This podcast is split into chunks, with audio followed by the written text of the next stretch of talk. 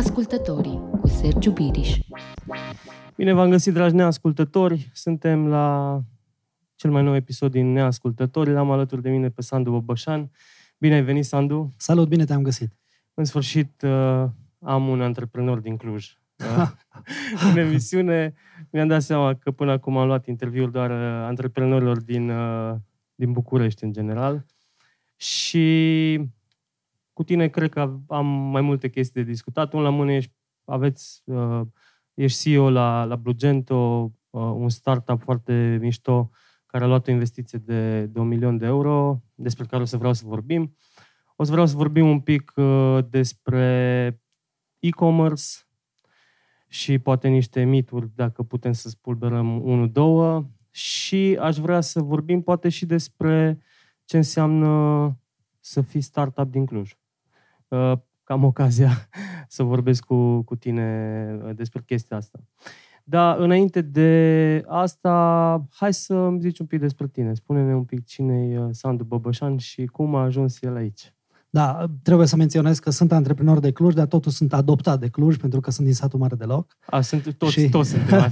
Da, toți suntem adoptați, lucru care este totuși plăcut, pentru că Clujul ne primește aici ca să putem dezvolta business-uri și P R-ul clujan ne ajută oarecum la a intra pe piețe internaționale, dar și la a găsi resursa necesară aici, pentru că universitățile clujene ne dau această resursă umană de care avem nevoie să putem construi afacerile. Așa. Eu mi-am terminat facultatea în Timișoara cu specializarea finanțe bănci, sunt super pasionat de fiscalitate și asietă fiscală. Așa că tot ceea ce ține de managementul financiar al organizației, aș putea să zic că sunt free control. Ceea ce da. Este bine. Ești pe capul lor toată ziua. Uh, cred că sunt pe capul cifrelor mai mult, nu neapărat pe a oamenilor. Uh-huh. Am altă filozofie despre oameni, dar cred că rapoartele financiare oglindesc destul de bine care este progresul sau cum ne situăm noi în proiectul acesta sau în orice proiect dezvoltăm. Prin urmare, elementul acesta financiar este relevant. Uh-huh. Uh, m-am mutat uh, în două mii șapte în, uh, în Cluj. În două mii șase deja am început prima afacere. După o perioadă în care la satul mare am căutat resurse umane pentru a putea porni, uh, porni proiectul respectiv, am decis să mă mut în Cluj pentru că nu găseam acolo persoanele nu potrivite și aici. Da, acum asta cu development-ul în două mii șase era totuși un lucru greu, mm. pentru că era chiar la început partea asta de tehnologie și uh, oameni cu experiență mai puțini. Și în Cluj ai găsit uh, oamenii și ți-ai făcut o agenție. Da, în Cluj am reușit să găsesc resursa necesară, um, a fost mult mai ușor. Am reușit și să intrăm pe piață cu serviciile pe care le aveam. Pentru început am făcut o activitate specifică pe piața de România. Ulterior am reușit să intrăm internațional ca și servicii pe care le ofeream și lucrurile au crescut frumos. Deci vă dezvoltați în principal atunci aplicații și site-uri. Da, și tot ce ține de web development. Da, cred că ești al treilea sau al patrulea din emisiunea asta care, care începe așa, inclusiv eu am început așa, se pare că e, e un pattern chestia asta. Toată lumea cumva a intrat în uh, zona de startup mai târziu, după ce inițial a fost în uh, servicii. Dar cred că era atractiv pentru perioada respectivă. Tot ceea ce ținea de noi tehnologii, pentru cei care scoteau un pic capul și vedeau cum se manifestă, ce beneficii aduc, cum poate juca, ajuta antreprenorii, normal că era foarte interesant. Uh-huh. Challenge-ul cu resursa umană exista și atunci, dar toate oportunitățile noi pe care ți le, oferea noile, ți le ofereau noile tehnologii erau relevante și atunci am atras și pe mine domeniul acesta. Și în cadrul agenției, la un moment dat, ați început să dezvoltați produse proprii? Sau cum, cum ați decis să... A fost, a fost o creștere naturală, către, sau un pas natural către, către produse. Cu cât am avut mai multă experiență pe proiecte pe care le dezvoltam pentru străinătate, pentru clienți din străinătate, am constatat că tot ceea ce este de esență, tot ceea ce este calitativ, ceea ce este creație, în momentul în care predăm proiectul, lăsăm clienților și cumva e așa o, o rupere față de noi și ne durea lucrul acesta și ne-am decis să încercăm să păstrăm partea asta uh, de experiență și parte creativă în proiectele pe care le dezvoltam. Practic dădeați toată valoarea pe care o dezvoltați, o dădeați clienților și... Rămâneam doar cu experiența. Ceea ce ajută, pentru că o echipă experimentată și un management experimentat sunt premisele pentru a dezvolta proiecte de succes. Corect. Dar da, ni se părea unfair să nu putem avea acces la acea resursă creativă, ci să o închiriem mereu și atunci ne-am decis să facem și produse proprii. Asta cu produsele proprii, cei care lucrează în zona de web development sau în general pe development știu că echipele au perioade în care nu au proiecte asignate. Uhum. Și în perioadele respective, pentru că se fac shiftări între proiecte, între clienți, da? Sau poate ajustări de tehnologie, în perioadele respective e bine ca echipa respectivă să muncească. Nu poți să stea pe bench, că se plictisesc, programatorii au nevoie mereu de informații de proiecte noi și atunci primul proiect pe care l-am propus spre dezvoltare a fost construit și pentru a acoperi nevoile pe zona aceasta. Uhum. Și cu ce ați început? Primul produs l-am făcut, am făcut o aplicație de personal finance management, cum ziceam, eram pasionat de tot ceea ce se analiză financiară. Asta era pentru cine dorea să își gestioneze cash-ul, nu? Da, este o teorie simplă.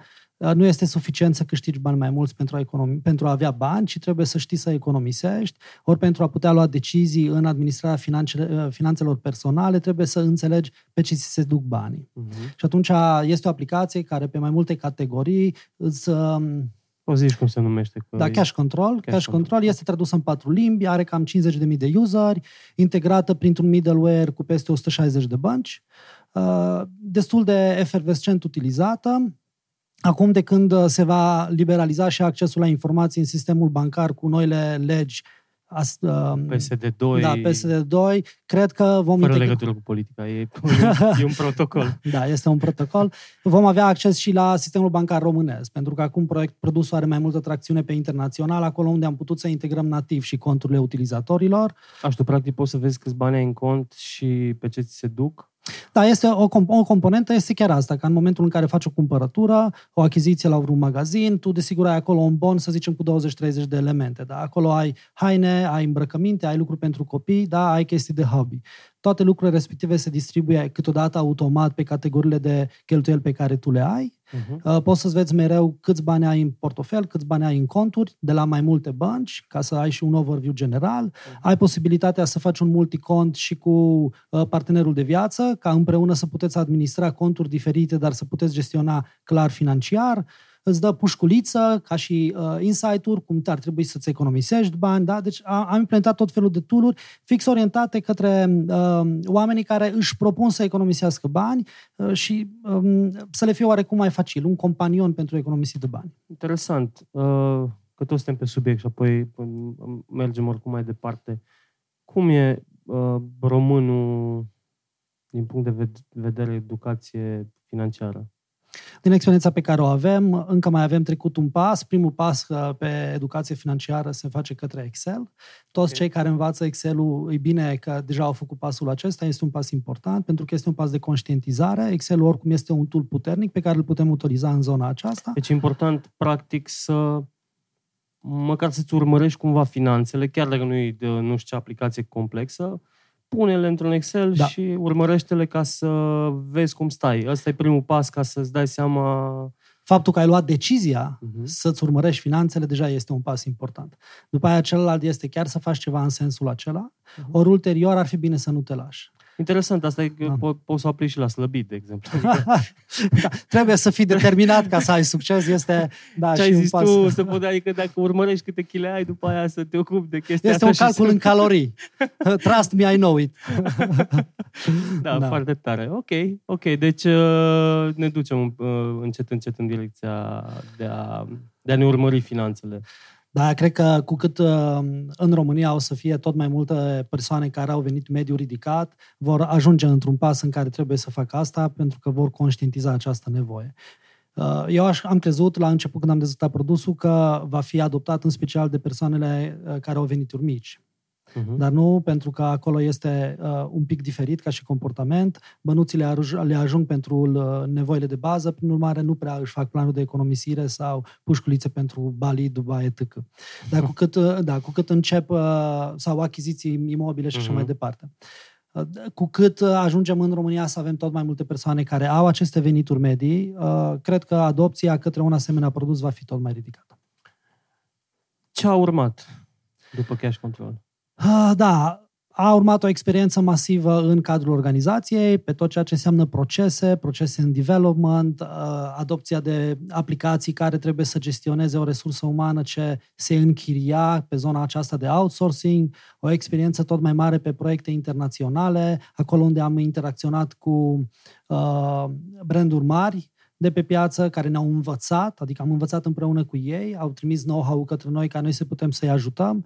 Într-un moment am început să ne specializăm pe Magento, Magento fiind cea mai mare platformă de e-commerce din lume. Ați, a, ați avut din ce în ce mai multe cereri pe zona asta? Ăsta a fost motivul? Da, cred că a fost primul moment în care un framework de e-commerce a devenit foarte popular, prin urmare cererea venea din piață.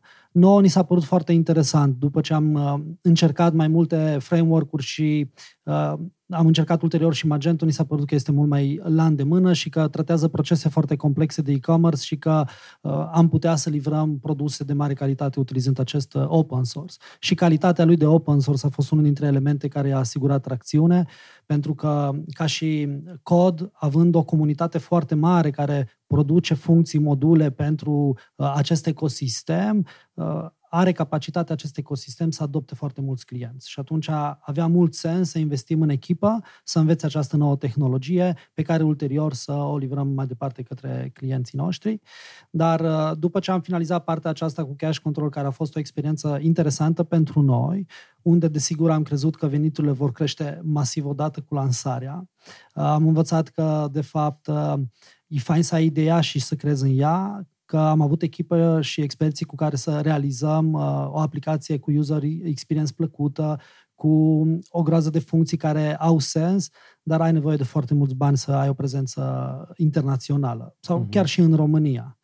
Mai ales că e un produs business to consumer, uh-huh. ai nevoie de foarte mulți bani pe marketing să audă lumea de tine. Da. Până la urmă, asta în cazul în care nu ai o adopție din aia uh, virală și cu explozie, trebuie tu să bagi mult mai mulți bani până să se întâmple să vină clienții să-ți o folosească și să-ți dea ei bani. Așa de rar se întâmplă adopția aia virală, încât da. eu nu cred în ea și niciodată nu pot să-mi fac un plan de business ținând cont de tipul da, acela de adopție. Eu, da, nu poți. Nu da, poți da. să-ți faci un plan de business corect, că o să fie corect. viral.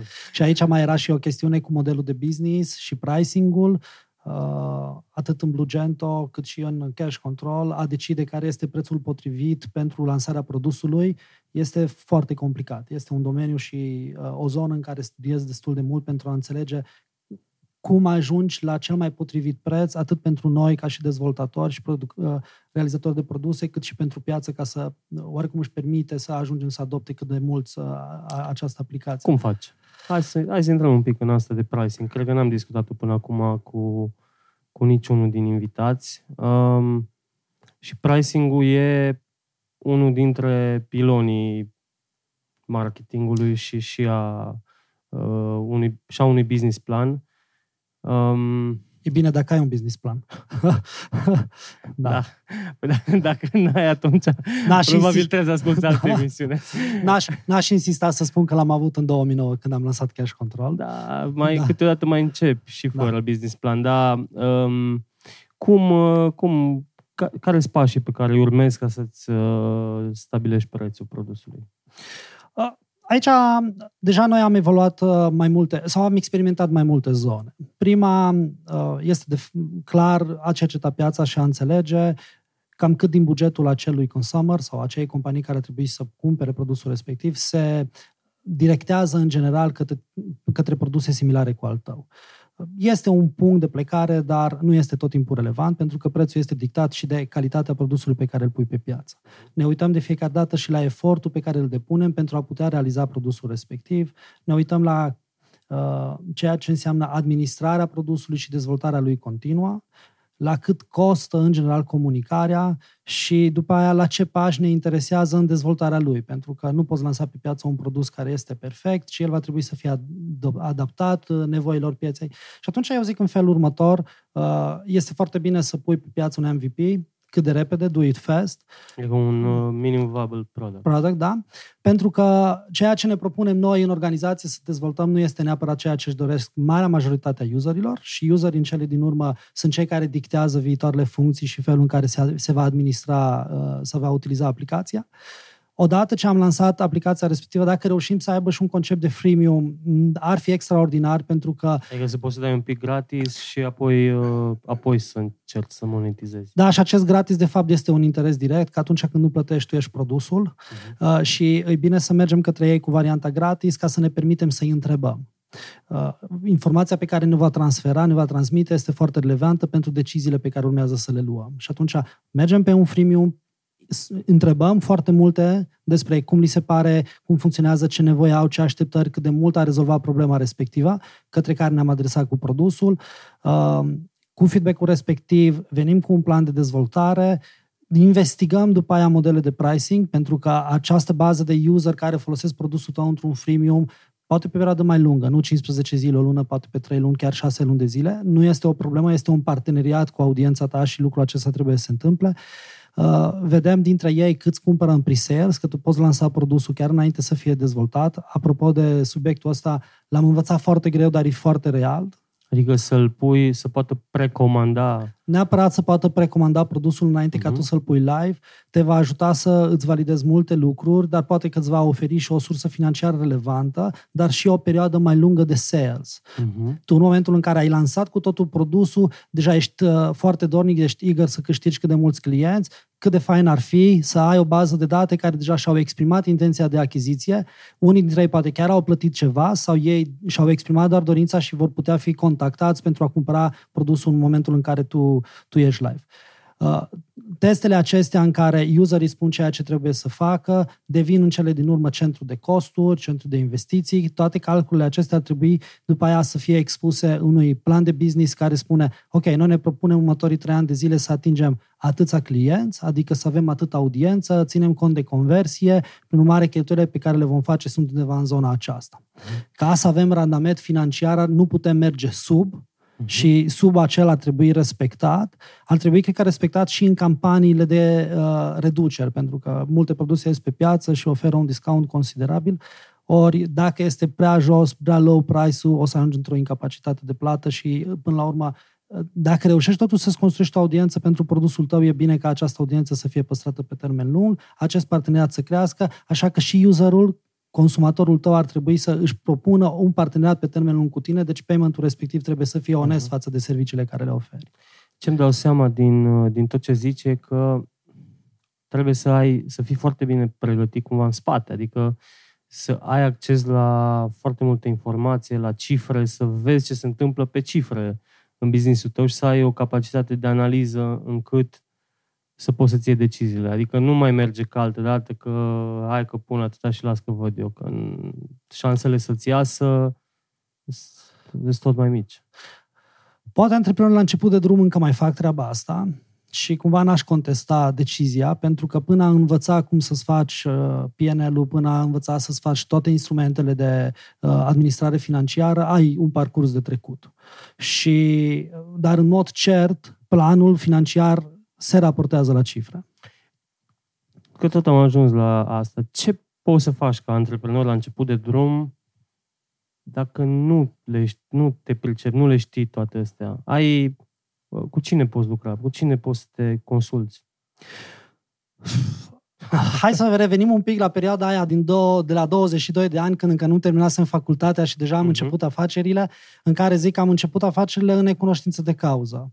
Uh, Tinerețea îți oferă mereu un avânt și o încredere care, zic eu, este un momentum. Este un moment perfect pentru a începe business-ul, chiar dacă Jack Ma de la Alibaba, pe care îl admir foarte mult, fiind tot în domeniul acesta de e-commerce, spune chiar dimpotrivă că la început de activitate să urmărești pe cineva, să lucrezi pentru cineva care te inspiră, să faci un parteneriat cu cineva care poate să-ți transfere informații, ca tu într-o perioadă de douăzeci și cinci până la treizeci și cinci de ani să poți să uh, acumulezi informații necesare, ca atunci când îți începi business-ul tău, da, să poți să uh, ai experiență suficientă. Eu zic că uh, încrederea pe care o ai tu la început de drum uh, sau nebunia aia de, a tinereții este foarte relevantă. Și Iar, e important, adică este, cât, câteodată este, e mai bine să te arunci da, fără să știi toate detalii. Da, pentru că dacă va fi pe acel brar decizia, sunt șanse să dea în defavoare și să ratezi niște oportunități, că nu avem cum să vedem toate elementele.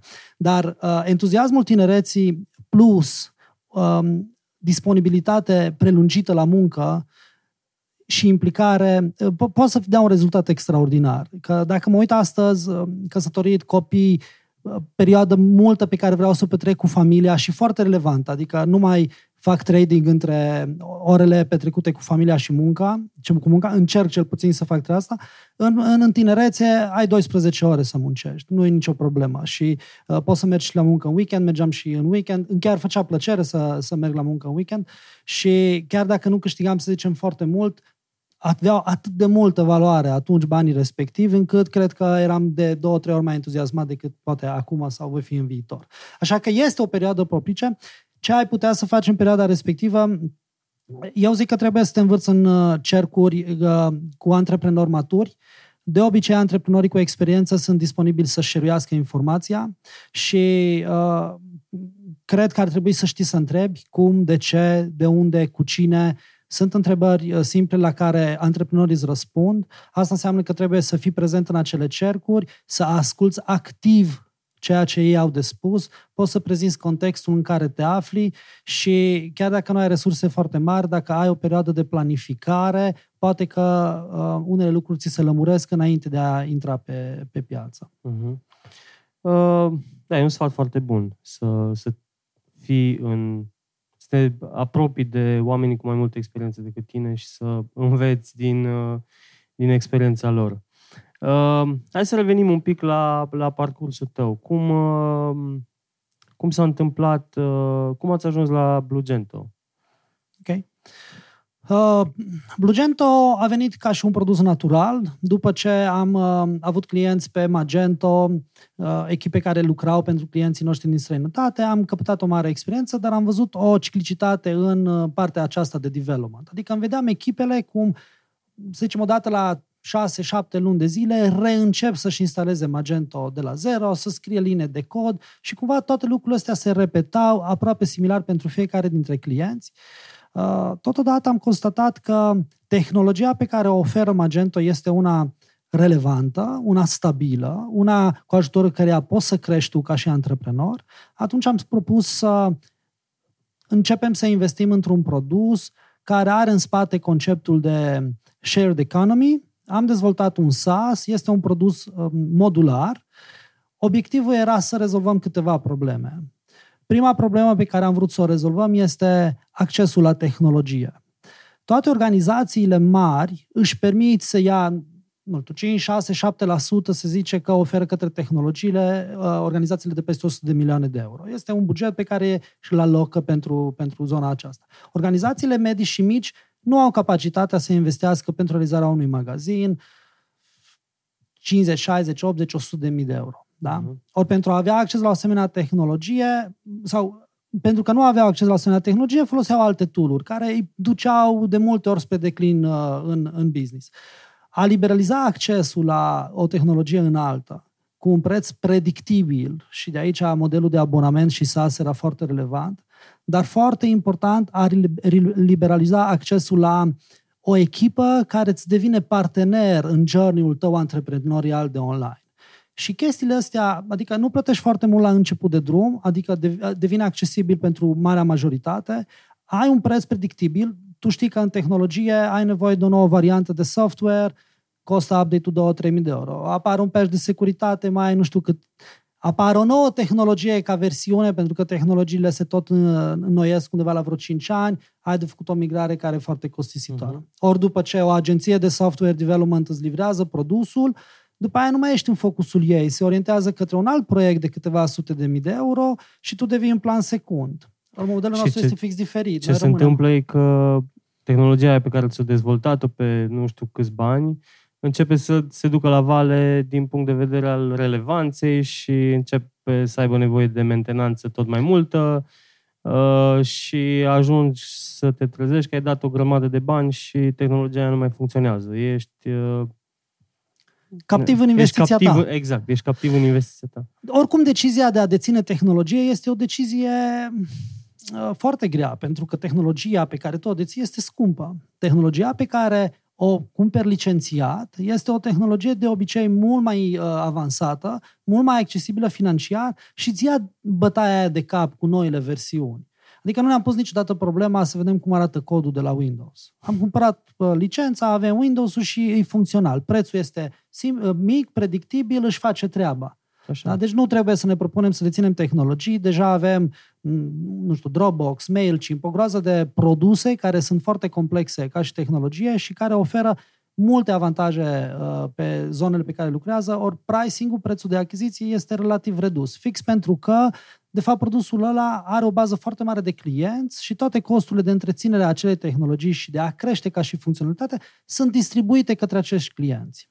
Și atunci, practic, voi v-ați propus să nu mai dezvoltați de la zero tehnologie de fiecare dată când vine un client, ci să o dezvoltați odată, să o, um, să faceți mentenanță și să vindeți licențe pentru acea tehnologie, încât pentru cineva care are nevoie de un magazin online să fie foarte ușor, vine la voi, vă plătește o licență lunară și are magazin online gata mult mai rapid și totodată beneficiază și de update-urile care vin după aia, pe care voi le faceți și pentru alți clienți.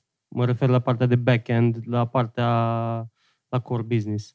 Da, asta ne-am propus și asta am făcut pentru început și ulterior ne-am dat seama că un foarte mare, o foarte mare valoare adăugată este, de fapt, experiența pe verticale pe care o câștigăm. Okay. Da, deci asta a fost intrarea pe piață, am pus la dispoziție un open source. Aș putea să zic că este poate prima oară în Europa când se face un SaaS pe un open source în e-commerce și a fost prima soluție a noastră. Am văzut piața din România ca fiind o piață pe care, deoarece o cunosc uh, bine, este o piață pe care am vrut să fiu prezent pentru a putea să iau un feedback clar de la utilizatori. Am intrat pe piață cu produsul în două mii șaisprezece, undeva două mii șaisprezece două mii șaptesprezece, platforma a suferit, suferit continue modific- modificări, am adus mereu îmbunătățiri și astăzi facem treaba aceasta. Uh, dar am învățat, de fapt, unde este expertiză sau unde este value proposition masiv pe care îl oferim și cred că este expertiza. Noi rămânem împreună și nu ne poziționăm ca un furnizor, ci ne poziționăm ca și un partener și rămânem de mânuță cu antreprenorul și îl învățăm cum să-și crească afacerea. Oricând vorbim de e-commerce, e-commerce este doar un canal de vânzare. În realitate, antreprenorul are nevoie de sprijin în dezvoltarea afacerii lui în offline. Aici se ratează de multe ori acest aspect pentru că sunt entuziasmații care zic ok, intru și fac un proiect pe online, își cumpără un magazin online, poate nici nu au bugetările bine făcute pentru comunicare, adică nu știu să-și facă acea vizibilitate necesară încât să aducă userii, userii uh-huh. să se convertească în client și după aia să cumpere recurent și zic ok, e foarte greu pe online. În realitate, el nu și-a făcut planul de business pe offline și trebuie să știe să devină, adică nu este suficient să faci vânzare pe online, tu trebuie să înveți să fii antreprenor și într-un moment să adopți și un canal de vânzare pe online. Și tot transferul de know-how către clienții noștri îi ajută, de fapt, să salveze și timp și bani. Pe de o parte, bani în zona de integrări, că tu dacă ai un proiect pe offline, ai nevoie de sau două, trei magazine, poate și un depozit, ai nevoie de integrare cu un E R P, E R P-ul respectiv integrarea cu magazinul comunică bidirecțional și oferă informații cu privire la userii ce ai de pe online. După aia ai nevoie de sisteme de mail-uri tranzacționale, de tool-uri pentru a, de analytics pentru a înțelege care este traficul. Ori toate lucrurile astea vin la un pachet complet. Ca și timp, e foarte mișto faptul că ele deja de fapt există la noi în platformă. Noi clienților le activăm fix ceea ce au nevoie. Ce au nevoie, de fapt, foarte specific fiecare dintre ei este un concept grafic personalizat unic. De fapt, este unicul lucru pe care îl văd userii lor, este acea interfață, dar valoarea este, de fapt, codul din spate. Ori pentru fiecare client noi facem un concept, concept grafic personalizat, astfel încât să aibă unicitate, dar în spate au un, un, un cod foarte reliable și stabil. Cu un deployment pe serverele de la A W S în momentul acesta, scalabil în Kubernetes, o tehnologie înaltă care ne asigură că și de Black Friday sau în perioade mai aglomerate, uh, proiectul lor este live și au capacitate să facă conversie. Și practic, voi le luați durere de cap legate de tot ce înseamnă tehnologie, că de fapt v-ați dat seama, ăsta a fost aha da. momentul, v-ați dat seama că uh, oamenii nu vor să știe, nu vor să, nu vor să aibă ei treabă cu tehnologia, ci mai degrabă interesează zona de design, unde voi aveați expertiză și în rest, atât timp cât merge și merge oricând, pentru client e ok, nu are nevoie de uh, mult mai mult de atât. Da, ce am mai dezvoltat peste a fost că am adus ecosistemul antreprenorial cu specific pe e-commerce în jurul nostru. Am făcut un concept de one-stop shop și dacă ei au nevoie de comunicare, avem o agenție parteneră care se ocupă. Dacă au nevoie de S E O, avem pe cineva. Dacă au nevoie de construcție, de, nu, de realizare poze, de scriere de text. Totul oferim într-un pachet și putem să-i punem în contact cu acești parteneri, care acești parteneri sunt validați și pe alte proiecte și știm că they know what they do. Ce facem în momentul acesta și ne place foarte mult este că îi convingem să iasă internațional. Niciodată un, antre... da, niciodată un antreprenor din California nu se gândește, ok, îmi fac un shop și vreau să vând doar la mine în stat. Va zice, vreau să vând în Texas, vreau să vând peste tot. Noi în România ne facem un proiect, poate chiar avem cinci, șase, șapte, zece ani experiență pe offline, facem producție, suntem buni în ceea ce facem, ne facem un magazin și vindem în România. Uhum. Ori a face pasul internațional deja este foarte la îndemână. Sunt proiecte finanțate, startup-uri prezente în piața din România care au capacitate de a ajuta mediul antreprenorial să facă internaționalizarea. Tot ce trebuie este să-și găsească partenerii potriviți. Și apropo de asta, de exemplu, cu Bogdan Colceriu de la Frisbo avem o colaborare bună unde suntem integrați și ei deja au și un depozit în, în Polonia. Practic, ați integrat e-fulfillment-ul. Da, soluția în, lor de e-fulfillment. În soluția voastră și asta dă posibilitatea oricui să se lanseze și în alte țări. Corect. Cu ajutorul ambelor soluții. Cum Corect. Pentru cine vrea să înțeleagă mai multe de e-fulfillment, cred că în episodul patru am vorbit cu Bogdan despre, chiar despre e-fulfillment și despre Frisbo. Foarte interesant ce, ce zici. Adică mi se pare că începe să fie tot mai ușor să te lansezi, să-ți lansezi un magazin online. Și uh, din punctul ăsta de vedere, pe, sau poate nu e ușor, poate e ușor tehnologic, dar nu e da. ușor uh, în rest. Uh, zi-mi un pic, zi-mi un pic despre, despre asta. Cât e de ușor? Ce anume trebuie să stăpânești foarte bine? Ce anume crezi că e ușor și nu e ușor de fapt? Cum, uh, din experiența ta, cum arată? Există mai multe categorii de clienți. Uh-huh. Sunt clienții care deja au experiență pe offline. Acești clienți de obicei își angajează o persoană care sunt shop manager sau sunt dedicați pentru activitatea de online. Ceea ce este un lucru foarte smart și recomand tuturor antreprenorilor care au capacitate să-și facă o echipă de genul acesta, să-și facă echipă. Chiar dacă este un om, este important pentru noi ca și parteneri de tehnologie să avem un point of contact acolo.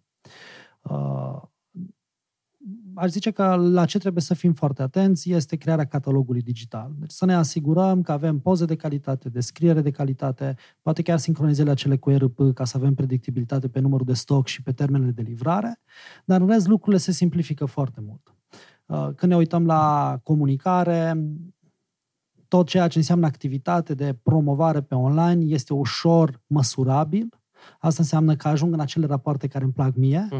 devine o aritmetică clară și știm că dacă am investit o sută de euro, am reușit să generăm vânzări de o mie de euro, care e coșul meu de cumpărături, care e costul de achiziție, ce return of investment avem. Deci ajungi la un moment dat ca toată activitatea pe online să fie predictibilă. Mai mult decât atât, sunt module de business intelligence care îți vor spune comunitatea de user care au cumpărat de la tine în următoarea perioadă a anului, probabil vor comanda de atâta uh, volum, e bine să ai produsele în stoc. Deci lucrurile s-au simplificat, dar asta nu înseamnă că nu este nevoie de atenție. Pentru că nu este suficient să aduci userul pe un shop bun, să facă achiziție, ce mai ai nevoie și partea de customer support, în care când intră în contact cu tine să fie o persoană care are experiență pe vânzarea produselor respective, cu skill-uri clare de comunicare și vânzare. Uh-huh. Uh, produsele să fie livrate la timp, în cutia, în pachetul livrat, recomand de fiecare dată să fie și o surpriză, pentru că emoția de a deschide un, pro, un produs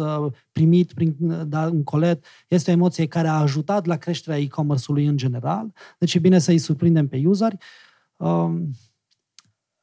Deci crezi că po- poți să zici, poți să afirm că se mută cumva um, experti- expertiza sau, nu știu, uh, focusul antreprenorului care vrea să-și deschidă magazinul online se mută din zona de tehnologie în zona de customer experience, adică e mult mai important ca el să se focuseze pe customer experience și pe produs decât pe, pe zona de tehnologie, unde deja începe să fie... Absolut, absolut. Deci ceea ce el știe să facă și are deja experiența, ar fi bine să aprofundeze și mai mult și să, încearcă să, să încerce să transmite acele, acel feeling, ace, a, a, a, acele experiențe către clienții lor. Clienții pe online cumpără din trei motive sau ținând cont de trei aspecte. Cumpără din emoție și așa că trebuie să transmitem emoția și emoția nu este tot timpul transmisă doar printr-o interfață, este transmisă prin suport, prin comunicare, prin abordările pe care le facem în afara proiectului de online, în general cum se comportă brandul. Predictibil, trebuie să-i oferim toate informațiile necesare să-și dea seama când ajunge produsul, ce tip de produs este, caracteristici tehnice, da, să aibă toate așteptările clare, să poată să informeze și fără risc. Elementul fără risc este super relevant. Adică pot să trimit înapoi produsul, deja m-am obișnuit cu produsul acesta poate pe offline, nu mai trebuie să mai duc în magazin, voi cumpăra de acum înainte uh, online. Uh, poate a recomandat cineva printr-un review că e funcțional și de obicei review-urile în care sunt făcute de persoane apropiate sunt review-uri de mare încredere și fac conversie, deci un număr cât mai mare de review-uri ajută, dar dacă ținem aspect de cele trei lucruri, este foarte funcțional. E aproape imposibil, spre exemplu, un producător de pantofi să ajungă să înțeleagă tehnologie uh, încât să... sau nici nu are sens oarecum să ajungă pe zona aceasta. Are sens să se super specializeze pe ceea ce face și cu partenerii potriviți să ajungă la useri pe care să-i cucerească cu experiența pe care o au ei. Deci nu este cazul să se pună și să... Deși mulți antreprenori uh, ajung ca în momentul în care lucrurile nu funcționează să spună că tehnologia e de vină, uh-huh. pentru că este unicul segment pe care nu îl controlează și lipsa asta de control... mâna să zică mereu ok, dar ceva nu se întâmplă bine acolo sau demersul ăla nu a funcționat. Prin procese de teach mi reușim uh-huh. să transmitem și cum funcționează lucrurile. Foarte interesant. Um, hai să revenim un pic la, la parcurs și știu că la un moment dat ați considerat că produsul ok, ai simțit că are tracțiune, că Blugento o ia la uh, o ia în sus și v-ați decis să vă vindeți agenția. Da. Cum, cum a fost? Cum, cum ai luat decizia asta? Este o decizie, sau a fost o decizie naturală, nu am planificat-o și a fost destul de grea. A fost destul de grea emoțional pentru că, ca și profil de antreprenor, atât eu cât și Vlad Stănescu, partenerul meu de, de business, ne, suntem foarte apropiați de oameni. Cred că colegii noștri sunt motivul pentru care noi avem succes și, de fapt, această super echipă este cea care transferă tot know-how-ul către clienții noștri și sunt un uh, value foarte important pentru noi. Ori, în momentul în care am luat decizia să renunțăm la agenție, de fapt, ne-am uitat și la oameni. Sunt atâția oameni minunați care au făcut chestii super mișto, atât pentru noi cât și pentru Blugento. Dar a trebuit să luăm decizia pentru că business-ul în cele din urmă are partea financiară și trebuie să o vedem. Dacă mă uitam la parcursul agenției, am constatat că pe piață există un trend relevant și acela că marile organizații de outsourcing vor acapara în general organizațiile mai mici pentru că au capacitate să câștige clienți mult mai mari și mai relevanți, ceea ce va determina să ofere și proiecte foarte interesante. Uh-huh. Un aspect foarte important pentru echipele din I T, dar vor putea și să plătească foarte bine. Ceea ce se întâmplă, simțim clar că se întâmplă chestia asta, da. Salariile sunt tot mai mari, da. Piața se consolidează, se cumpără unii pe ceilalți, încep să ajungă să fie câțiva giganți în zona asta. Ceea ce, de fapt, înseamnă o maturizare a pieței. Adică uh-huh. am văzut asta și pe internațional, se întâmplă, uh, sunt antreprenori care își construiesc agenții cu scopul de a le vinde într-un punct, da, ca și plan în dezvoltarea lor.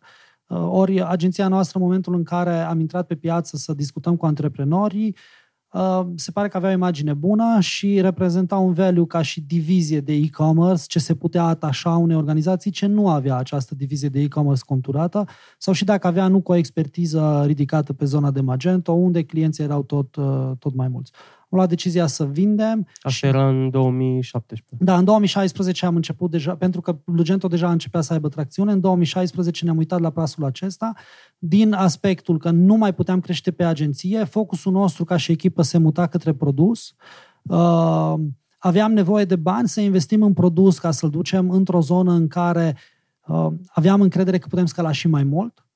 și am intrat pe piață să discutăm cu mai mulți antreprenori și am luat decizia să colaborăm cu, cu Pitech Plus, pentru că în discuțiile pe care le-am avut, am avut discuții de parteneri de afaceri și nu am simțit că cumpăr o firmă, ci că începe un nou journey împreună cu noi, lucru care a fost super relevant ca și confort pentru, pentru mine și Vlad. Atunci voi ați vândut doar cincizeci și unu la sută, n-ați vândut chiar tot din da. prima și Bogdan Herea, care e, e, e ownerul Pitech Plus, da. a devenit și investitor în Blugento. Da, ulterior a devenit și investitor în Blugento pentru că după ce a început să ne cunoască și a văzut pasiunea cu care lucrăm la produs, cumva am început să avem sinergii. Și apropo de investitor în Blugento, partea asta cu sinergiile super relevante, pentru că prima investiție pe care am primit-o în două mii șaptesprezece a fost o investiție de validare a managementului și a echipei din Blugento. Un și... angel investment a fost, de la mai mulți angeli. Da, de la mai mulți angeli, a fost o experiență foarte plăcută. Oarecum o validare a consecvenței în business pe care am avut-o până în momentul respectiv și uh, decizia a devenit personală, adică de a investi în noi ca și management și echipă. Și a fost un moment foarte relevant pentru, pentru mine ca antreprenor, pentru că a fost prima dată când nu mă uitam în conturile companiei și le identificam cu conturile mele. E, e foarte greu ca și antreprenor tu să ai sumele bine puse la punct la o parte, sumele organizației și să zici ok, sunt foarte în stări financiar, banii sunt aici, dar de fapt sunt companie, da, deținute de cuiul companiei, nu de C N P-ul tău. Și uh, am devenit foarte responsabil în forma de raportare a activității financiare, pentru că pentru mine țineam o gestiune relevantă, dar pentru ei trebuia să fie o gestiune de acuratețe și asta a avut un impact pozitiv în business. Deci în momentul în care au intrat investitorii... Ne-am responsabilizat. V-ați responsabilizat. Și a da. fost o investiție de o sută douăzeci de mii de da. euro. Am luat o sută douăzeci de mii de uh-huh. euro investiție, am planificat sau am avut runway de aproximativ un an. Uh, Am rămas um, în filmul primei investiții când am intrat în investiția mai uh, următoare și am crezut că va fi facil și următoarea investiție. De fapt, lucrurile nu sunt așa, pentru că un uh, V C investesc pe financiar și pe o analiză financiară clară și pe o perspectivă de business bine definită și, nu a, și în echipă, că este foarte relevant echipa să fie implicată, dar procesul a fost uh, mult mai greu.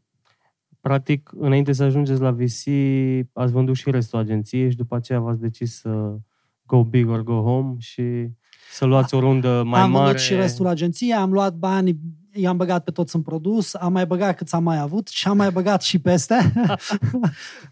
Am investit tot ce am avut și noi și familia noastră uh-huh. în produs, pentru că de câte ori interacționam cu clienți și vedeam că ei cresc împreună cu serviciile noastre, împreună cu produsul nostru și că suntem un partener cu ajutorul căruia ei trăiesc succesul, a fost tot câte o cărămidă să credem și noi tot mai mult.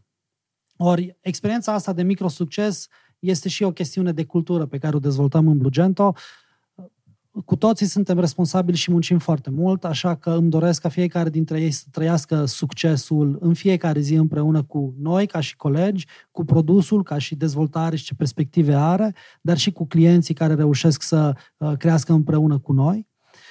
Cred că tipul ăsta de abordare în care în organizație oamenii sunt uniți, plăcuți, fericiți la locul de muncă este foarte relevant. Nu numai în I T, deși cu precădere în I T, unde e foarte uh, efervescență piața, dar petrecem opt ore la, la birou și timpul acesta cred că trebuie să fie de calitate. Este valoros. Da, este foarte valoros. Foarte fain. Da. Deci puneți foarte mult accent pe cultură și pe, pe să-ți fie drag. Să, da. Să... Avem, avem niște principii în, în zona aceasta. Pe de o parte, trebuie să vii la muncă fericit.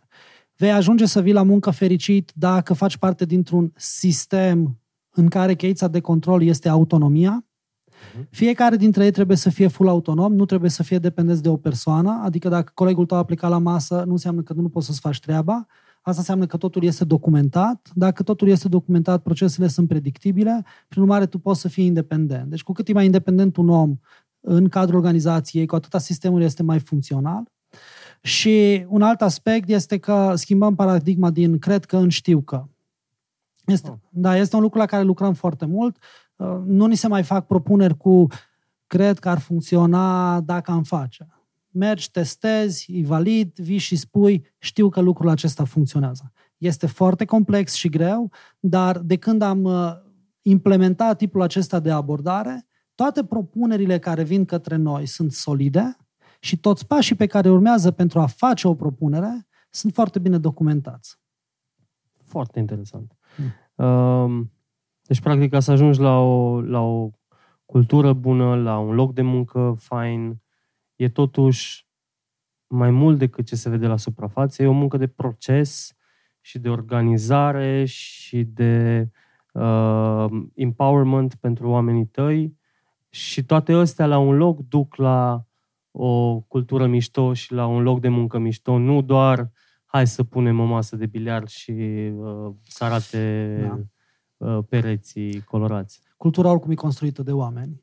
Noi, ca și antreprenori, trebuie să le creăm o platformă ca ei să-și poată dezvolta această cultură, să vadă că au sprijinul nostru. Dar avem multe proiecte în cadrul organizației în care noi, top management-ul, devenim resursă utilizată de ei, pentru că dacă tu ești head of marketing, sunt șanse, adică e cert că știi mult mai multe ca mine pe marketing și dacă eu pot să fiu util, sunt eu o resursă pentru tine. Or, tipul acesta de colaborări deschise, fără un layer prea complicat de top management și management, ne face pe noi ca organizație să fim mai agili. Ori când vorbim de startup-uri, agilitatea este un skill care trebuie transferat și de la noi către uh, colegi, dar și de la colegi uh, către noi, da? Că să putem să ne adaptăm la situațiile pe care le întâmpinăm.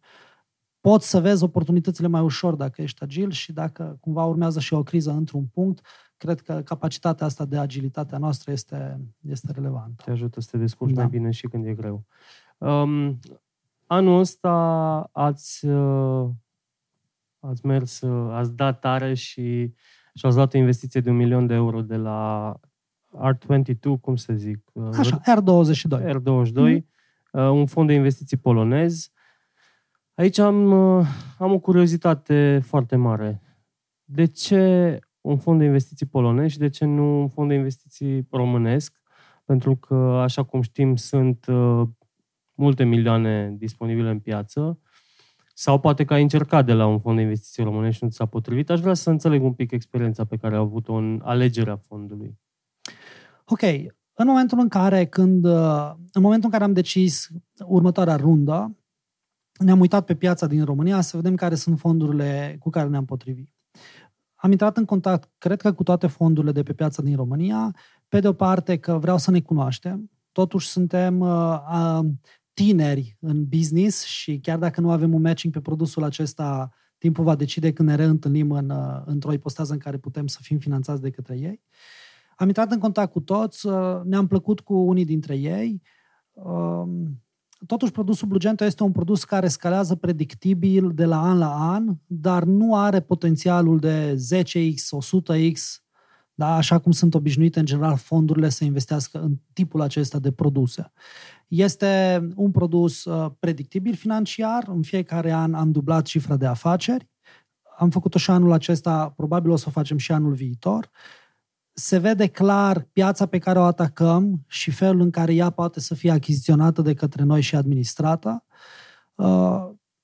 La nivelul de dezvoltare și experiența fondurilor de pe piață, cred că nu a fost un matching clar. Pe de o parte. Pe de altă parte, cu Sergiu Roșca în acționaratul nostru, dar și acționar în Gapminder. De a, fiind... el, era, el a fost, că asta n-am menționat, da, el a dintre... fost unul dintre primii angel investori în da. Blugento și Sergiu e și partener în Gapminder, unul din fondurile din piață. Mm. Și atunci noi, da, noi discutasem și cu un ei. conflict de interese. Da, era un conflict de interese, aia, acolo mm-hmm. nu se putea realiza investiția. O perioadă de timp am sperat că investiția se va întâmpla de acolo. Uh, nu a mai avut loc, așa că ne-am uitat pe piețe internaționale. Și a fost o experiență total diferită. R douăzeci și doi este un fond polonez care are prezență pe piața din România, a investit în mai multe proiecte de hosting, deține un procent relativ mare pe piața aceasta.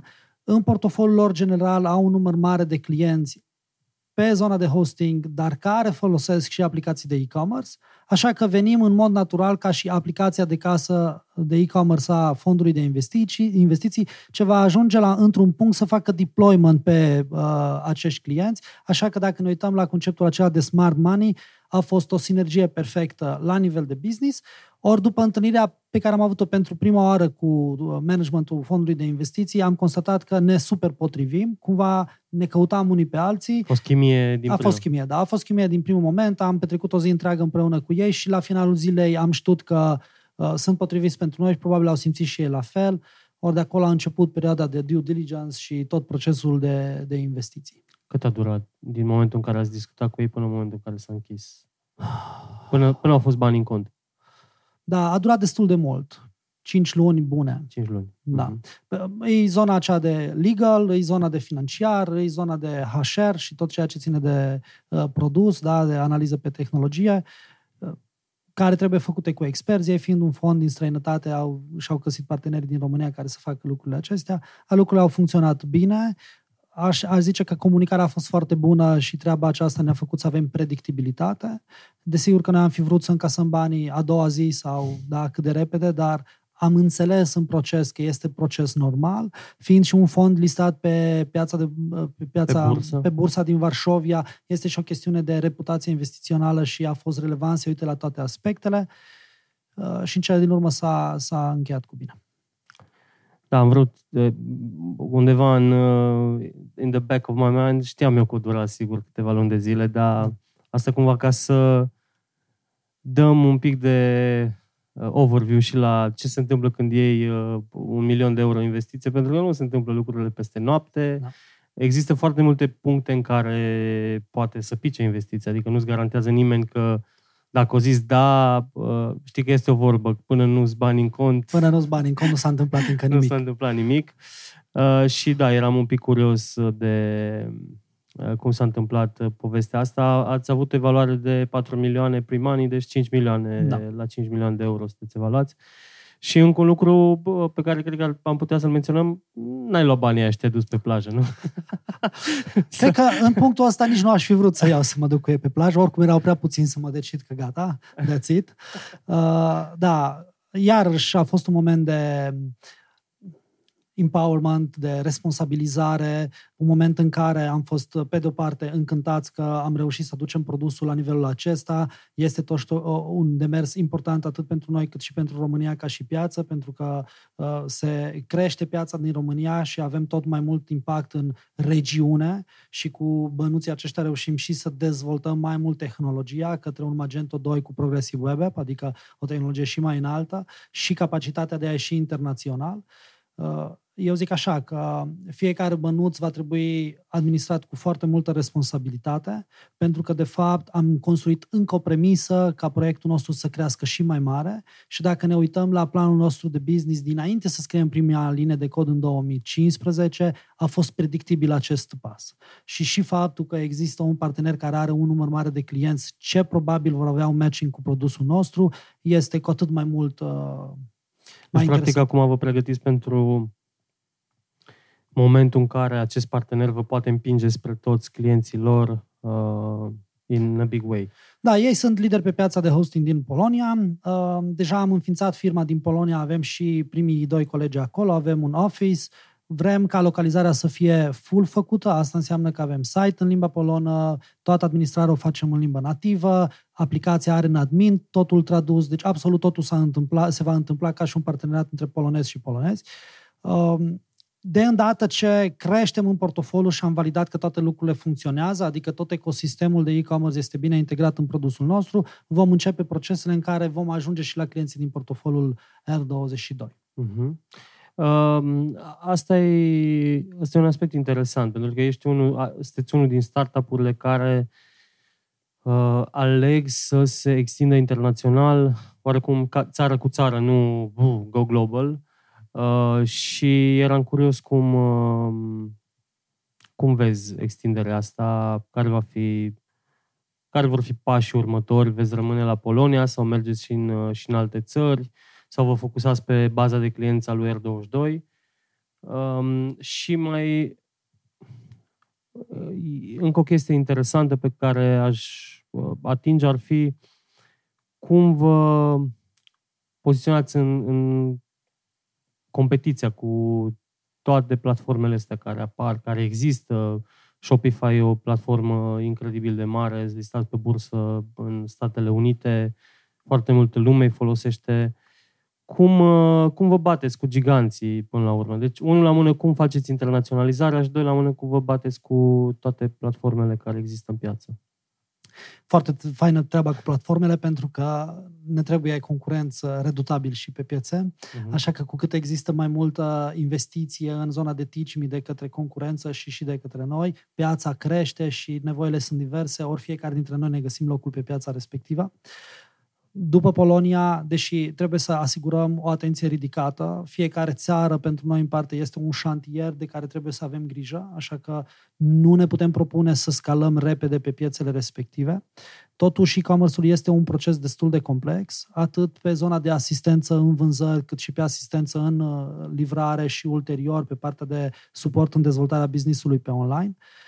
Ne propunem să mergem în Franța începând cu decembrie-ianuarie. Vom merge în Franța, sperăm, cu ajutorul Orange Fab. Orange Fab, cu care deja avem o accelerare pe România și ne-a ajutat mult în zona de dezvoltare a produsului și de comunicare a acestuia pe piață. Orange Fab, ce fac? Este un accelerator al Orange. Au validat că împreună putem să ajungem la un portofoliu comun de clienți și deja Orange România, în parteneriat cu noi, vând produsele către un portofoliu de-a lor. Un parteneriat similar avem și cu Banca Transilvania, mm-hmm. care este o bancă curajoasă ce reușește să vândă produse non-bancare și um, ne ajută să ajungem la clienții potriviți, ceea ce este apreciabil. Ne vom duce probabil pe zona, pe Franța. Franța este o piață mare în care Magento are adopție ridicată, cum de altfel și Germania și țările nordice în general, un procent mare de peste treizeci la sută sunt proiecte dezvoltate pe Magento. Trăim o oportunitate la mijlocul anului viitor, oportunitatea de a trece la noua versiune de Magento. Noi o să fim pregătiți cu Magento doi și P V A, prin urmare toți cei care vor migra de pe unu pe doi vor avea posibilitatea să nu-și mai cumpere tehnologia, ci să migreze toată activitatea către un SaaS, predictibil financiar și foarte stabil din punct de vedere al tehnologiei. Cred că fiecare piață trebuie tratată cu maximă responsabilitate. Dacă mă uit la efortul pe care l-am făcut pe România și piața din România este zece x mai mică, poate ca cea din Polonia chiar, opt ar fi pe Polonia, mult mai mică ca cea din Franța și am oferit atâta atenție, așa că fiecare nou șantier va avea nevoie de atenție. Vom traduce totul în limba nativă, vom avea oameni de sales pe piața respectivă, suportul facem în limba nativă. Îmi propun ca tot ceea ce înseamnă comunicare și sales să fie făcut acolo în regiune, tot ceea ce înseamnă development și suport să fie făcut în România. Deja avem o colegă care e vorbitoare de limbă polonă la noi în birou. Începem în cadrul organizației toată activitatea de suport și de ticketing, tot ce înseamnă dezvoltare să se întâmple în engleză, ca să ne obișnuim cu partea aceasta de internaționalizare. Așa că viziunea și planul nostru de dezvoltare are un format clar până în două mii douăzeci și patru, cu speranța că o să putem cuceri piețele respective. Foarte interesant. Și apropo de competitori... Da, apropo de competitori, uh, Shopify își face foarte bine treaba. Este un uh, SaaS apreciat. Noi totuși suntem, ne poziționăm pe o altă zonă, zona antreprenorilor care nu se reușesc cu un do-it-yourself, nu, nu, reușe, nu se descurcă cu un do-it-yourself. Do-it-yourself presupune că tu iei aplicația și îți faci tot shop-ul de la zero. Chestia asta de multe ori este disfuncțională pentru că ei au nevoie de sprijin. Ok, acum vreau să implementez soluția de payment. Dacă ne uităm la Shopify, în România nu este prezent și nu are... nu este prezent ca și adaptare la ecosistemul românesc. Nu a făcut o localizare. Da? Deci un antreprenor care nu știe engleză va fi disfuncțional să-l utilizeze, nu va avea integrări cu E R P-uri pe piața aceasta, la fel se întâmplă și pe piața din Polonia, dar noi, pe lângă faptul că punem la dispoziție aplicația cu deployment pe servere, venim ca și suport în livrarea conceptului grafic personalizat și integrarea proceselor din cadrul organizației. Adică nu este doar o soluție de e-commerce, ci este o apropiere mai mare, înțelege mai bine nevoia și predă către noi toată responsabilitatea de dezvoltare, nu rămâne în administrarea lor. Asta e și motivul pentru uh-huh. care și pricing-ul o să fie un pic diferit și ne bazăm sau mergem pe o zonă în care suportul pe care îl oferim mai ridicat, suntem mult mai prezenți, îi va face să intre în portofoliul nostru. Am înțeles. Foarte interesant. Într-adevăr, Shopify e, e o soluție, da, do it yourself, trebuie să te apuci tu, să înveți cum să-ți pui plugin-uri, poate unele nu merg, poate unele nu știu Corect. ce, e numai în limba engleză, suportul plugin-urilor respective, da, dacă stau să mă gândesc, ar putea ca cineva care nu e foarte bun tehnic să-și prindă urechile în toată povestea și atunci practic voi, voi ajutați. Deci și din punctul vostru de vedere, tot customer experience-ul face diferența și, și, la, și apropo de serviciile pe care le oferiți voi. Plus că la Shopify nu ai o echipă cu care să vorbești despre verticala ta. Uh-huh. Nu știi ce se întâmplă în general în industrie și... V-ați specializat pe anumite verticale, pe anumite categorii de... Verticalele populare, în general în e-commerce, sunt și cele pe care noi avem mai multă experiență și putem să, transform, să transmitem acest know-how. Când ne uităm la beauty și fashion, au o tracțiune foarte mare în, în, în online. Începe și partea de Horeca să crească, magazinele, adică restaurantele, se, sunt deja pe infrastructuri care livrează produse de la ei, dar își fac și o prezență proprie unde poți să adaugi în coș meniul și să-ți finalizezi comanda. Tot ceea ce înseamnă, de, tot ceea ce înseamnă zona de I T, accesorii, telefonie, este iarăși în focusul nostru. Departamentul pe care îl dezvoltăm în jurul acestei uh, expertize se numește Departamentul de Inteligență de Business în E-commerce și dacă ajungi la un... Adică dacă ai nevoie să apelezi tipul acesta de resursă, va trebui să-ți facem o analiză a activității tale ca să putem să înțelegem profund zona în care tu activezi ca și, ca și business. Pentru că dacă nu reușim să avem acces la informații, precum adaos comercial practicat, timpii de livrare, viteza de rotație a mărfii în depozit, da, elemente de business personale, noi nu o să putem să venim și să îmbunătățim sau să înțelegem procesele ca să vedem unde te poziționăm. Spre exemplu, dacă ne propunem să ducem internațional un proiect, sunt proiecte, poate din zona de mobilier, care ne este foarte greu să le propunem să vândă pe Amazon în Germania. Da? Volumele fac să fie mai dificil, poate tipul de produse nu au cerere în general pe piața respectivă. Ori noi putem putea face o analiză pe segmentele acestea, avem nevoie de informații, facem analiza pe piața din România cât și pe piețele internaționale și venim cu soluții complete, cu ce comparatoare de prețuri, ce sistem de afiliere ai nevoie, care e loyalty program pe care trebuie să-l implementezi, care e marketplace-ul prezent. De exemplu, Allegro din Polonia este un marketplace cu care deja avem o conectare și putem să listăm proiecte acolo. Cine este e-fulfillment-ul de care ai nevoie? Cine din România îți livrează produsele? Da? Și astea toate țin contextual de ceea ce tu comercializezi, deci cu cât ne transmiți mai multe informații, cu atât o să putem să, să-ți oferim sprijin. La câți, la câți clienți ați ajuns? La peste patru sute. Wow, foarte tare. Ok. Și pe... Um, da, interesant. Mi se pare... Și ați, ați, aveți deja clienți care să vândă atât în România cât și în străinătate? Da, avem clienți care vând deja internațional. Magento are o chestie foarte faină de multistore în care cei care vând, de exemplu, din România pe mai multe piețe, administrează același admin, dar pe fiecare piață avem câte o vitrină specifică pieței respective, unde elementele de încredere se regăsesc. Dacă avem Visa, Mastercard, de exemplu, piața din Franța e foarte relevantă, au investit foarte mulți bani în comunicare, ca fiind trusted acel shop dacă are uh, aceste elemente. Sau curierul de pe piața respectivă e relevant să fie prezent pentru a putea să vinzi pe piața aia. Integrările specifice. Și Magento este modular foarte fain construit, încât tu, ca și echipă, să poți administra totul de acasă și deja îi învățăm pe clienți să încep să vă scaleze pe internațional. Hai să ne ducem un pic în zona de Cluj. Cu asta ne vom apropia așa, încet, încet, încet de, de, de final. Sunt curios, din punctul tău de vedere, cum e Clujul ca ecosistem pentru startup-uri, pentru creare de produse, cum, cum e zona de tehnologie în general în, în Cluj? Cum o percepi tu, cum o simți? Poate comparativ cu București, de exemplu. De Sau cât... chiar cu alte țări. Dacă ai... da. De câte ori mă duc în București, spun că îmi place foarte mult Clujul, dar în București sunt tare mulți bani și, și clienții, pentru că Toate multinaționalele au prezența acolo, așa că nu putem să nu ne uităm la București ca fiind o piață foarte relevantă și pentru I T.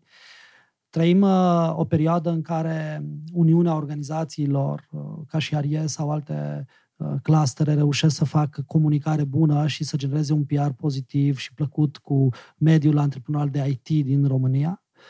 Uh, cred că prezența pe piață a fondurilor de investiții sunt un factor super relevant pentru a putea să crească toată zona de startup și zona antreprenorială. Avem uh, o provocare mare cu lipsa de experiență pe a primi investiții, care este procesul, cum trebuie să te pregătești, ceea ce este rău atât pentru fondurile prezente pe piață, cât și pentru noi ca și antreprenori, că nu putem să beneficiem de activitatea aceasta. Faptul că în Cluj sunt foarte multe evenimente care sunt uh, disponibile să ofere multe informații este un punct relevant. Cred că cu cât avem mai multe hub-uri ce pot să aducă specialiștii într-un singur loc, o să îi pună în context în care ideile să prindă rădăcini și să fie prezente pe piață, dar încă trăiesc o dezamăgire mare cu rezultatul pe care îl are Clujul uh-huh. și Bucureștiul. Încă nu vedem super proiecte care au cucerit lumea internațională și... Dar pe de altă parte... Tot mai mult vedem că antreprenorii de succes au patruzeci și cinci de ani, da, cu multă experiență în spate, așa că dacă ne uităm la de când există această cultură de dezvoltare de startup-uri, în adevăratul sens al cuvântului, și de când există putere financiară, suntem încă doar la început de drum. Suntem foarte la început. Da. Cu o perspectivă bună, dar încă la început de drum. Uh, unde, unde crezi că... La ce, ce, ce ar trebui să facă, nu știu, antreprenorii ca să aibă mai multe, mai multe informații, mai, să fie mai bine pregătiți apropo de, de luat investiții? Ce pot să fac în acest moment? Ok, cele două zone. Una de dezvoltarea produsului și, în general, organizației lor și una experiența cu fondurile de investiții. Nu rata niciodată ocazia să te întâlnești cu un fond de investiții, pentru că toate interacțiunile pe care le vei avea sunt foarte relevante și vei pleca cu multe lucruri bune. Să, să nu faci o, o prezență plăcută și aia este în cele din urmă, ok? Important e să începi să ai experiența asta.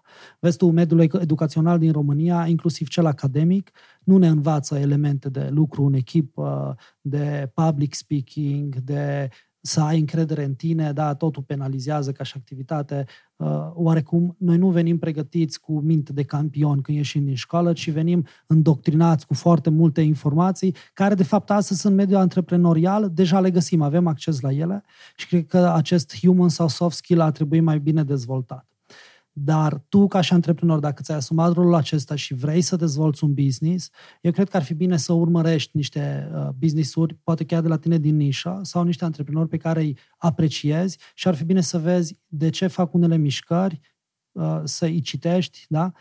După aia, dacă tot avem acces la, financiar, la informații pe, în România, poate că ar fi interesant să mergem la evenimentele internaționale. Dacă îți propui proiectul tău să crească, eu cred că ar trebui să începi să cunoști piețele pe care vrei să crești, așa că primul lucru, primul pas pe care poți să-l faci e să mergi la evenimentele de specific de pe piața respectivă, a fi în contact cu acel ecosistem, cu furnizorii din piața aia, a vedea care sunt trendurile, a vorbi cu clienții de pe regiunea respectivă, este un know-how pe care trebuie să-l câștigi și asta se face doar efectiv mergând pas cu pas ca să înțelegi lucrurile de acolo. Uh... Interacțiunea cu concurența, iarăși, este o problemă la noi în România. Concurența, în general, se poziționează defensiv față de uh, jucătorii din ecosistem, ceea ce este o mare greșeală. Ar trebui să putem să ne înțelegem, să vedem cum putem crește, să vedem cum putem crește nu numai pe piața din România, ci în general pe piața internațională. Așa că aș chiar face un apel deschis către antreprenori să fie liberi, să discute cu fiecare dintre ei, să înțeleagă ce fac oamenii aceștia și să nu rămână închiși în, în proiectele lor, da? Deci să fie un uh, sistem deschis. Dacă se întâlnesc pe piață cu cât mai mulți jucători, cred că vor câștiga un know-how pe care ar trebui să-l câștige doar în momentul în care ei fac demersurile respective, ceea ce înseamnă pierdere de timp și de bani. Uh, după aia, mai avem o carență pe zona aceasta de business coach. Conceptul acesta de business coach este destul de greu înțeles pe piața din România și de câte ori, am auzit de multe ori mesajul acesta, ok, dar el câți bani a făcut ca să poată el pe mine să mă instruiască? Ori lucrurile sunt un pic diferite. Cred că ar trebui să ne ascultăm business coach-ul ca fiind o activitate non-formală academică în care el poate să ne pune pe o traiectorie prin deciziile coordonate pe care noi la, le avem, pentru că uh, cu prezența lui o să putem scoate un pic mai mult din noi și o să putem fi ghidați să ne dezvoltăm mai mult. Ori la această resursă se apelează prea puțin. Și faptul că antreprenorii în general nu apelează la o resursă care este foarte calificată, și a calificat înseamnă să știe procesul, uh-huh. nu să aibă informațiile specifice de la tine din business, să aibă procesul, cum să enable din tine tot ce e mai bun. Nici pe piață nu e, sunt prezenți acești business coach de mare calitate care să ne ajute să ne dezvoltăm. Or, Ai lucrat cu un coach? Uh, am lucrat cu un mentor din uh-huh. zona aceasta de e-commerce și cred că a, făcut un, a avut un impact relevant în activitatea pe care o desfășor și exemplele din business-ul lui și felul în care punea problema m-au făcut pe mine să gândesc un pic diferit. Și acest outside the box thinking este foarte relevant. Ori dacă nu ai o, o experiență cu cineva să vadă cum se face acest proces, va fi foarte greu să figure it out singur. Și atunci cred că ar fi bine să fii mai apropiat de tipul acesta de... Dar uh, deja sunt și coach internațional care pot să activeze pe piața din România. Acum depinde și câți bani ai și ești disponibil să investești Correct. în tine da. și în business-ul tău.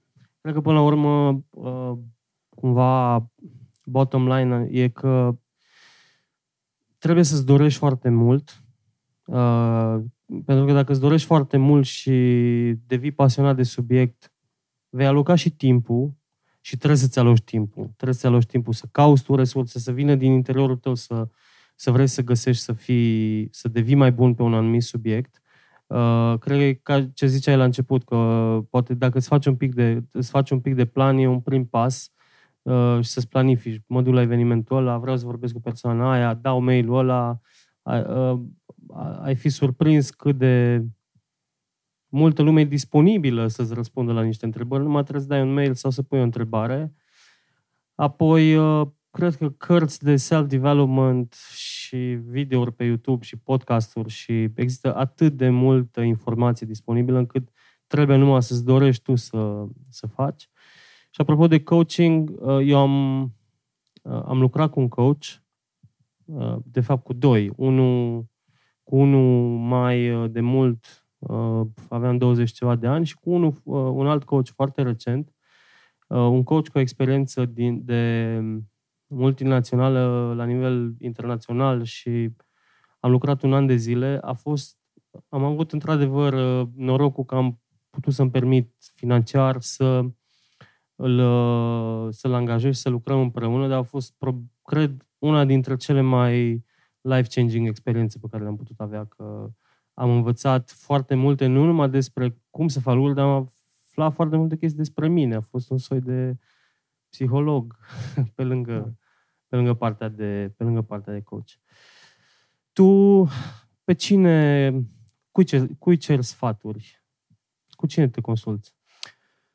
Ah, trecând peste clasicul research de online, uh-huh. pe care am văzut că noua generație, colegii ăștia noi de la douăzeci și doi, douăzeci și trei, douăzeci și patru de ani, parcă sunt conectați direct cu internetul și mi se pare că nici nu mai au nevoie să tasteze și deja am trimit un raport pe o cercetare și totul este foarte clar cum au ajuns în cinci minute, deci super fast pe lângă mine, pe lângă search-ul clasic, cer partenerilor de business în general. Îmi permit deja să cer sfaturi și clienților. Pentru că comunicarea asta cu ei și transparența este foarte relevantă pentru, pentru dezvoltarea business-ului. Am marele noroc să fac parte din acest ecosistem de Meet Magento, care este un eveniment ce are loc în treizeci de țări diferite. Astfel mă duc la cât de multe dintre evenimente pe internațional și ne întâlnim cu ei și povestim foarte multe contextual cu zona de e-commerce. Prin urmare, tot ceea ce înseamnă trend, am acces la aceste informații.